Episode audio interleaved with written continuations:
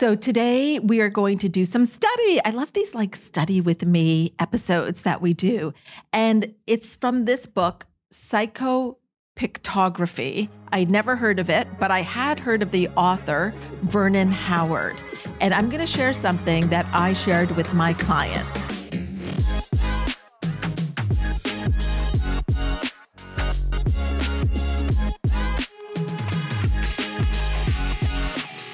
Welcome to Possibilities with me, Hina Khan. I am the go to peak performance mindset coach for CEOs, executives, and entrepreneurs. I help them create a life they love with ease, joy, and fun.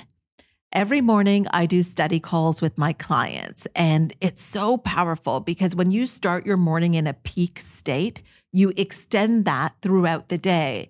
And I think, you know, my clients and myself, we get more done by noon than most people do all week because we're focused and we're clear. Part of what we do on that morning study club is we may take some study, something that I'm studying, this book right now, and read a little bit about it and expand on it. So here is some of what I was studying with my clients. This has to do with this idea of contentment and happiness. And what Vernon Howard says here is that a person fails to attain personal liberation because they are unaware that such a state actually exists. Okay. A person never goes after something unless they at least suspect that it is real, that it is there. They must therefore become consciously aware, even dimly at first, that an entirely new world exists for them. So, this is when he says, even dimly at first, to become aware that there's something more. You know, this might be the whisper that you hear within yourself, like, oh, what if you did that, or go for that, or that would be kind of cool. This new world has been proclaimed throughout the ages to unthinking humankind. It appears when a person becomes receptive. So it appears when you hear the calling within you. And most people will not receive it because they don't understand it and they dismiss it. Or they say, well, that's not for me, that's for other people, or I can't do that. They dismiss it automatically. But you can dare to be different. And then you will be different from the millions of unhappy people. You will know the truth that sets you free. So he goes on to say that a new life of abundance, cheer, is found in one way and one way only. All others lead to endless anxiety. Okay. Do you want to know the way? There's only one way to abundant cheer. It is found through an awareness of its existence. You have to be aware that what you desire exists. And here's the interesting thing if you have the thought, oh, I'd love to do that, or oh, that would be really cool, that thought alone means that it exists. And if you can hold on in that moment to being aware that it exists. That is what you want to do. That's the entire secret. We must catch a glimpse of this fresh life for ourselves. We can start by remembering that it exists within us, not without. We already possess it, but we must become aware of our rich possession and this awareness will break through with increasing force as we dare to seek it beyond our present mental attitudes. So we have to become aware of it, but it's beyond our current level of thinking. It is sort of like you are listening to pop music on the radio. You've become aware that there is a radio station that plays classical music you want to listen to classical music.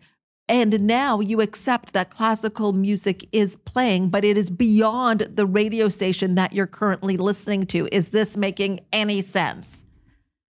Again, this is another one that you want to listen to again. Okay, so then what prevents us from being aware? Well, he says our own resistances.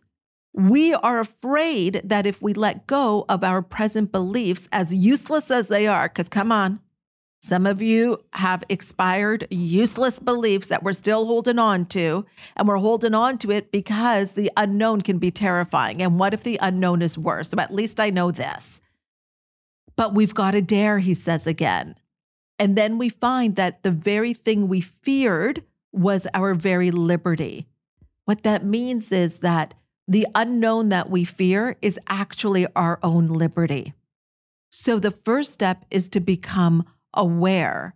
And then we've got to drop our resistances to it and we've got to lean into it. I love this story he, he talks about. He says, Suppose you tell someone that there's just over the hill over there, there's this castle. And I want you to think about it in relation to your own goal. So, this is the way that I teach. We bring it back, we bring these concepts from theory into the physical by applying it to ourselves. So think of your own goal, and your own goal is like right over there, over a hill, and it's ready for you. It's ready for you to occupy. And you know, you're going to want to believe me, but you may be unable to do so because you've been fooled so many times by too many people. All of your previous journeys have led to disappointment. So you're not going to take the risk of getting hurt again.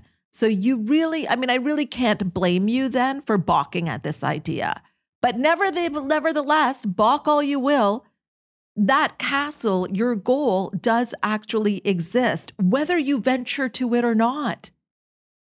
Like that's the thing. And that's why when you see people and you're like, oh, look at them, they're doing that thing. And I had that idea. Some of you are nodding right now, right?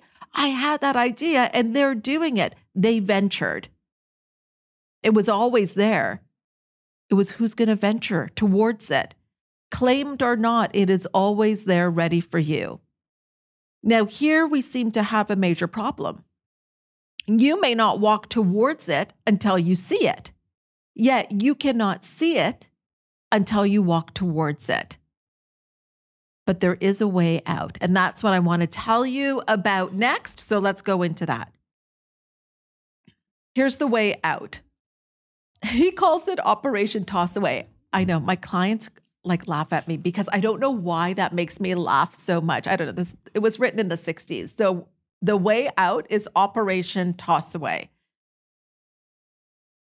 Here's what that looks like. It looks like dropping the things that are not serving you, dropping the resistances. So, I'm going to tell you this story, this fable that he talks about.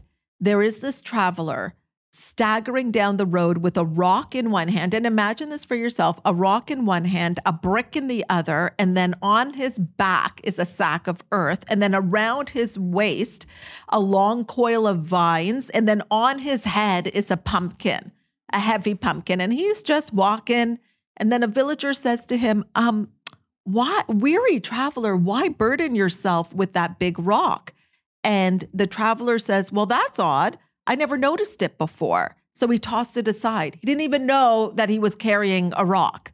Along comes another villager who inquired, Tell me, weary traveler, why wear yourself out with that heavy pumpkin? And the traveler's like, I am glad that you pointed that out because I didn't realize what I was doing to myself. So he knocked the pumpkin off his head and went on his way with a much lighter step. One by one, the villagers made him aware of his needless burdens. So one by one, he abandoned them. Finally, he was a free man and walked like one. What really was his problem? The rock and the pumpkin? No, Mm-mm, not really. It was his unawareness of them. He didn't even know that he was carrying a rock, a pumpkin, a brick, and a sack of earth. Once he saw them as pointless burdens, then he dropped them soon enough and he was no longer tired. Are you getting this? Is this resonating with you? What are you walking around with that you don't even know you're walking around with because you've been walking around it with so long? It's like it's part of your outfit. Like you put on your shoes, your pants, your shirt, and your pumpkin on your head. Or, you know, you pack up your bag, your backpack, and you're just putting the rocks in, not even realizing that you're putting the rocks and the bricks in. What could lighten your load? And this is what I ask my clients to do. I said, today, think about what could lighten your load. And what can lighten your load is also cleaning things up. There may be some conversations you need to have that you're not having, and that will lighten your load. That rock could be a conversation.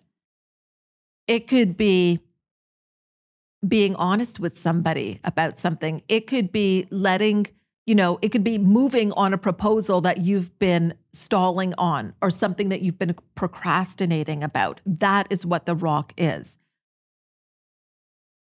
What are some of these loads that people carry that steal their energy? Negative thoughts, blaming and accusing others, permitting gloomy impressions to nap in our minds, carrying a load of false guilt for things we couldn't help. Forgive yourself. Stop judging yourself. We've all done stuff. Self pity, believing that there is no way out, feeling like you are trapped. Everyone has their special brand of energy robbing burdens the sooner we start Operation Toss Away, I don't know why it makes me laugh, but it does, the sooner we feel better and walk lighter. So, inner freedom is not a matter of adding anything, it's purely a ridding process. So, will you start Operation Toss Away? And if you do, will you let me know what you're letting go of? You can message me on Instagram because I would love to know what you're letting go of, and that's making you feel a whole heck of a lot lighter. And you know what to do rate, review, download, subscribe, do all the things, and I will see you here next time.